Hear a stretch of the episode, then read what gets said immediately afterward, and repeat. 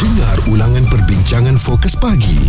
Izwan Azir dan Muaz di kecap bulletinfm.audio kepada mereka yang nak mengembangkan perniagaan terus hantarkan uh, maklumatnya idea anda ke bulletinfm.audio sehingga 2 Oktober nanti sebab anda mungkin akan dipimpin oleh Madam Mu dan juga Datuk KK Chua. Wow untuk menciduk sebanyak-banyaknya ilmu dalam bidang usahawan Usahawan Masterclass Bulletin FM Baik, hari ni saya nak tanya dengan Sofia lah. Alang Sofia dah bersama dengan kita kan. Hmm. Menghendap secara maya ataupun online stalking ini dan uh, kita tahu ini mungkin juga boleh jatuh kepada jenayah hmm. dan mungkin ianya fokus kepada wanita lebih sikit lah Izzuan. Betul. Sebab macam Sofia public figure kan. Hmm. Jadi ramai Eh, orang eh. tengah tengok dia kan. Ada tak orang yang sentiasa macam DM awak, kacau-kacau awak online Hmm, ini? Sejujurnya kan. Muaz Saya rasa kalau orang tengah stok kita Kita susah nak tahu Adakah kita sedang di stok Ha-ha. Ataupun uh, Orang kata diambil diintai diintai Hmm. sekiranya dia tak menunjukkan simptom atau kesan-kesan yang dia ada dalam premis kita. Hmm. Saya rasa dalam konteks ini kan yang membahayakan adalah kita tak tahu dan bila kita dah tahu kita di stok tu mungkin dah terlampau dah terlalu lambat. Hmm. Jadi persoalan di sini um, saya tanya kepada anda berdua lah. Sekiranya anda berdua di dihendap diintai, adakah anda berdua akan membuat laporan polis atau tidak? Pertamanya secara jujurnya I bangga sebab orang tengok I punya media sosial kan. Okey. Ah yang endap lah kau sampai kau letih kan. Ha-ha. Aku tetap juga nak letak cerita Queen Elizabeth mangkat kat situ kan. Kau nak Ha-ha. tengok ke kau tak nak tengok tu masalah kau lah kan. Okey. Ah tetapi saya tak tahulah Muaz macam mana awak selesa ke orang endak-endak awak? Tak ada masalah tapi kalau um, ke level yang lain uh, sehingga ada 2 3 akaun yang berbeza Hmm. hmm. uh, memberi komen yang sama hmm. uh, jadi mungkin itu jatuh kepada tak selesa dan tahukah anda mengendap secara maya berulang kali juga satu jenayah dalam pindaan akta 574 macam Sofia kalau ada dia rasa tak selesa hmm. Izzuan asyik tengok dia hantarkan komen macam-macam inbox dan sebagainya dia boleh buat laporan polis terhadap awak Betul. Hmm. Jadi uh, kata timbalan menteri di Jabatan Perdana Menteri Parlimen dan Undang-Undang ya Datuk Mas Ermiati Samsudin, walaupun perbuatan mengendap secara maya tak membabitkan sentuhan atau mendatangkan kecederaan tetapi ia boleh mengganggu mental dan emosi mangsa. Setakat ini eh, saya tidak ada maksudnya uh, objection. Semua bila kita um, bila kita bagi tahu, terangkan kepada mereka dan kita tampilkan uh, mangsa-mangsa yang berkongsi uh, pengalaman, semua rasa oh ni, ni memang penting. Uh, This is um, apa um, crucial lah. We need this uh, law to be passed. Sebab kalau kita tak buat, saya khawatir um, ramai maksudnya ramai lagi akan jadi mangsa dan uh, ini menunjukkan keseriusan keseriusan di pihak kerajaan untuk uh, memastikan uh, undang-undang ini dapat uh, dilaksanakan. Muaz dengan Izzuan Saya rasa ini satu perkara yang sangat, sangat subjektif lah Contohnya kita di stok uh, Tapi tidak mendatangkan kecederaan kepada kita tapi kita yang terpaksa tukar tempat kerja, terpaksa orang kata berhati-hati setiap masa. Jadi hmm. Pada takat manakah ataupun bukti-bukti apa yang perlu kita tonjolkan kepada pihak berkuasa supaya si pelaku ini mendapat hukuman yang sepatutnya? Dan uh, sebenarnya Sofia, hmm. apa yang dibawakan oleh timbalan menteri ni tadi, dia Hmm. dah bawa satu analogi ataupun kiasan ya. Dia kata sebagai contoh berlaku insiden A berpisah dengan B, tetapi Okey. B ni sering mengganggu A dengan pelbagai mesej dan sebagainya. Hmm. Jadi apabila A tukar nombor telefon, B masih lagi menghubungi A di media sosial. Dia dah tak ada nombor telefon kan? Hmm. Dia kacau pula kat media sosial uh, dan uh, mengubah pelbagai nama samaran sehingga ada sampai ke 10 hingga 20 akaun media sosial hanya untuk memastikan hidup A tak tenteram. Ah. maka itulah yang dikira stalking atau mengintai maya ini yang boleh uh, mendatangkan hukuman mengikut Akta 574 tadi. Betul, ini tak boleh move on punya kisah dan uh, kalau tak ada akta ni bayangkanlah uh, terutamanya wanita yang mungkin akan sentiasa dikacau dan mereka rasa tak tenang. Jadi bila dah ada akta ini kita kena ambil tahulah mm-hmm. kan bahawa kita sebenarnya ada hak untuk mengatakan jangan kacau saya, tukarlah 10 akaun pun saya boleh buat laporan polis terhadap awak. Jadi apa pandangan awak semua tentang Akta 574 ini? Apakah wajar dikuatkuasakan ataupun relax ah orang nak stok-stok kita kan? Uh, stok biasa tengok macam Sofia post gambar saya tengok takkanlah Sofia nak saman saya kan? Relax ah kan chill lah. Nampak Izzuan like je? Ah, sama Izzuan. Sama, tak boleh saya, macam saya tu. nampak perbezaan di sini Kalau lelaki di stok ni macam happy Ah. Kalau wanita ni saya takut sikit Saya risau Sebab anda berdua macam menerima Lelaki kalau stok agak kena stok dia nak tahu siapa siapa yang stalk dia tu Ah. kan ah, can go cannot go Ayo. Jika anda terlepas topik serta pendapat tetamu bersama Fokus Pagi, Izwan Azir dan Muaz, stream catch up di blutinfm.audio. Kita bercakap tentang mengendap ataupun scolding atau dalam bahasa Englishnya online stalking uh, secara maya lah ya dan uh, telah pun ditetapkan di bawah Akta 574 sebagai satu kesalahan jenayah. Tetapi janganlah terus jump to conclusion setakat scolding atau tengok-tengok setiap hari gambar uh, awet yang sama dekat media sosial tu tidaklah mendatangkan jenayah. Kecuali kalau kita mula harass atau ganggu kehidupannya bila dia tak layan kita kita buat akaun baru kita gantikan nama kita dan sebagainya kita cuba ganggu dia dan terus ganggu dia ah itu dia boleh ambil tindakan Sebenarnya saya kena pernah uh, pernah kena tau. Oh. Ada dua tiga ada dua, Serius ada lah. individu ni yang bertukar um, IG dia Ah. berulang kali. Saya rasa tiga kali kot. Wah. Dan dia akan mengatakan kata-kata yang menyakitkan kepada saya lah. Ah, ah. Ah, Ni lelaki ke perempuan? Saya pun tak tahu. Oh. Ha, jadi dia dia tahu tahu sebab bila dia hantarkan komen yang lain daripada orang lain dia Faham. akan dapat kita punya attention. Betul tak? Hmm. Ha, kan tapi saya perasan bila saya block lepas tu besoknya ada inbox yang lain orang yang lain tapi Hmm. Ayat yang lebih kurang sama.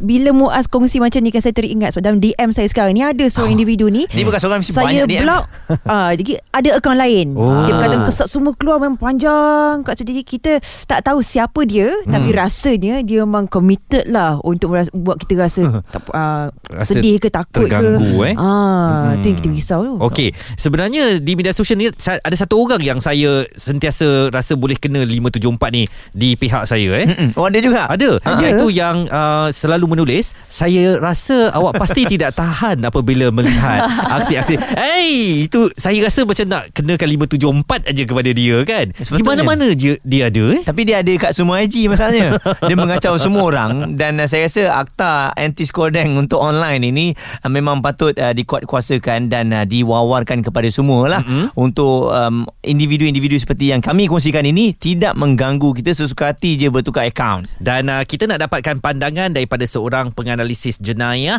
uh, saudara Kamal Effendi Hashim yang memang cukup uh, sinonim apabila membuat ulasan jenayah. Baik Tuan Kamal kongsikan dengan kita apakah yang kita boleh define atau takrifkan sebagai menghendap secara maya ini dan adakah menghendap ini saja boleh dikira sebagai satu jenayah? Rizwan, Mu'a, Sofia. Wah, pagi-pagi dah cakap soalan ni ya. Ha, baiklah, baiklah.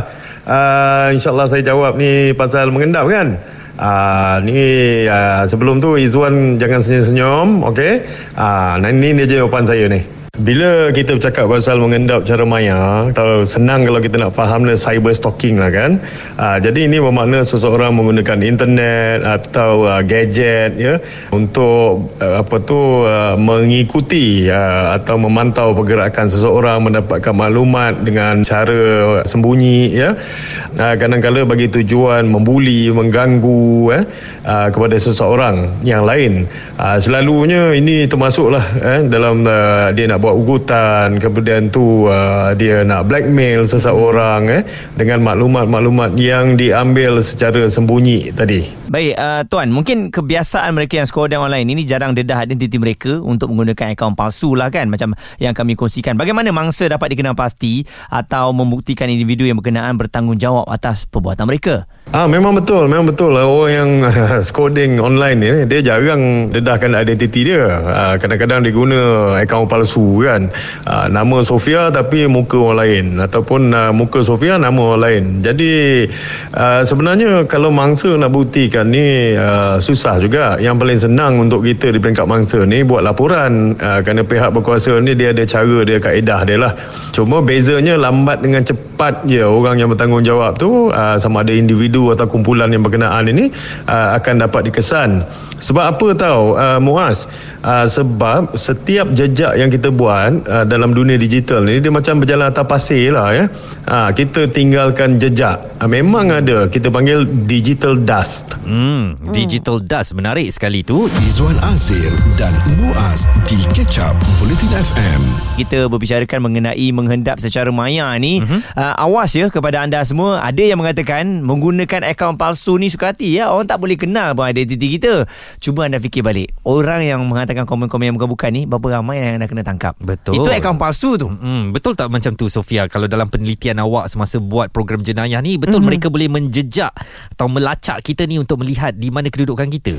Macam disebutkan oleh Kuat Tuan Kamal tadi lah hmm. Kita punya dust tu Kita Ah. ada trace kita Yang dirasa Mungkin kita rasa selamat Di belakang account profile Yang uh, tipu-tipu dan sebagainya Tetapi hakikatnya Segala perbuatan kita itu Boleh dikesan Walau ambil masa sedikit lama Tapi tetap kita uh, Tak ada perlindungan Untuk perbuatan yang jelik seperti ini di media sosial. Okey, uh, kita masih lagi bersama dengan Tuan Kamal Effendi Hashim. Beliau adalah penganalisis jenayah dan ada seorang pemanggil ni Syahir dari Rawang nak bertanyakan soalan. Teruskan Syahir. Okey, uh, bila saya dengar perbincangan ni saya macam risau jugalah ya Izwan Muaz dengan Sofia sebab okey saya memang selalu buka Instagram lah, saya selalu follow adalah uh, individu-individu tertentu ni Termasuk sebab Sofia lah kan. Mm-mm. Ah, okey Eh, eh. Sofia sekali lah Ah, tapi ah. tapi kiranya saya just follow dan saya uh, sukalah tengok kadang saya suka komen uh, ni kan tapi bila dengar balik macam ni saya macam risau lah adakah macam saya ni pun dianggap antara sebagai pelaku orang kata cyber stalking ni tu saya nak tahu tu Okey, uh, dan bagaimana agaknya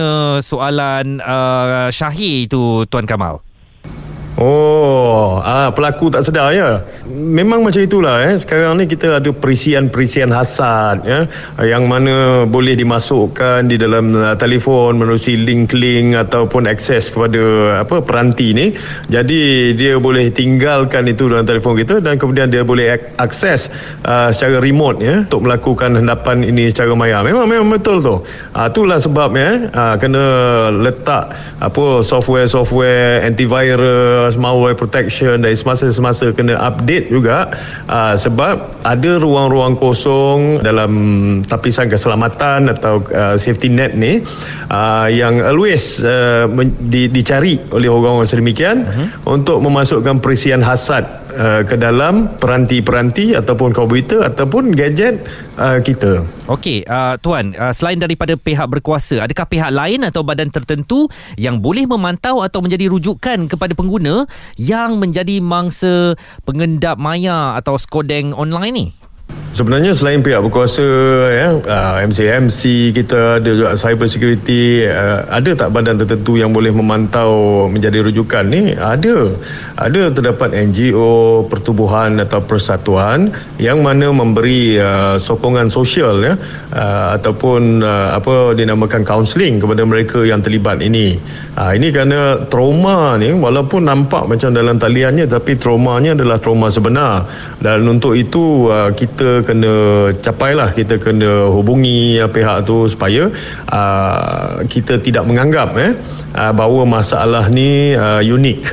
Uh, ramai lah ramai yang menjadi mangsa ni uh, walau apa kes sekalipun uh, dia ingat uh, benda ni jadi pada dia sahaja. Sedangkan sebenarnya ia uh, juga berlaku pada orang lain Nasihat saya mudah seperti mana usaha yang sedang dilakukan oleh Bulletin FM ya, oleh Izwan ya, kemudian Muaz, uh, oleh Sofia misalnya sekarang ni hmm. iaitu menyedarkan orang ramai tentang bahaya penggunaan tanpa kawalan hmm. uh, terhadap gadget uh, mahupun ya kalau kita tidak berhati-hati maka kita juga turut boleh menjadi mangsa. Jadi awas jenayah membawa pada Wow. Macam kenal lah. Betul kan?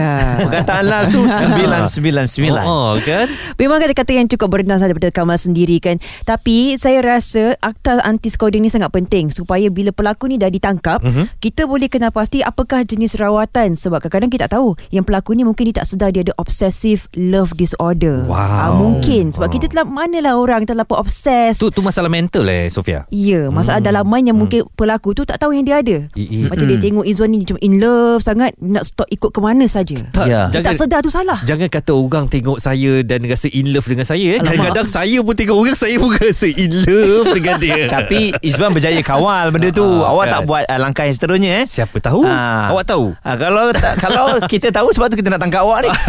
Saya nak block lah Izwan. Eh, janganlah macam Sebab tu tu ya. kalau kita tengok mereka yang menggunakan akaun-akaun palsu ni maksudnya senang je profil dia tak ada gambar hmm. ataupun gambar yang pelik-pelik. Betul. Ah, jadi mereka ni berkemungkinan ada potensi untuk menjadi online stalking ni. Jadi anda berhati-hati eh kepada mereka yang menggunakan media sosial tapi dalam media sosial dia tu gambar dia uh, cuma kata-kata apa quote quote quote kata-kata gambar pemain bola tak siapa-siapa kan hmm. uh, yang uh, terkenal dan sebagainya tak ada gambar dia pun uh, dan itu menunjukkan ada yang tak kena dengan akaun media sosial kalau dia selalu berhubung dengan awak pastikan awak boleh ambil tindakan ataupun lakukan sesuatu untuk menghalang uh, dia daripada terus mengganggu hidup kita ya? Dengar ulangan perbincangan fokus pagi. Izwan Azir dan Muaz di kecap bulletinfm.audio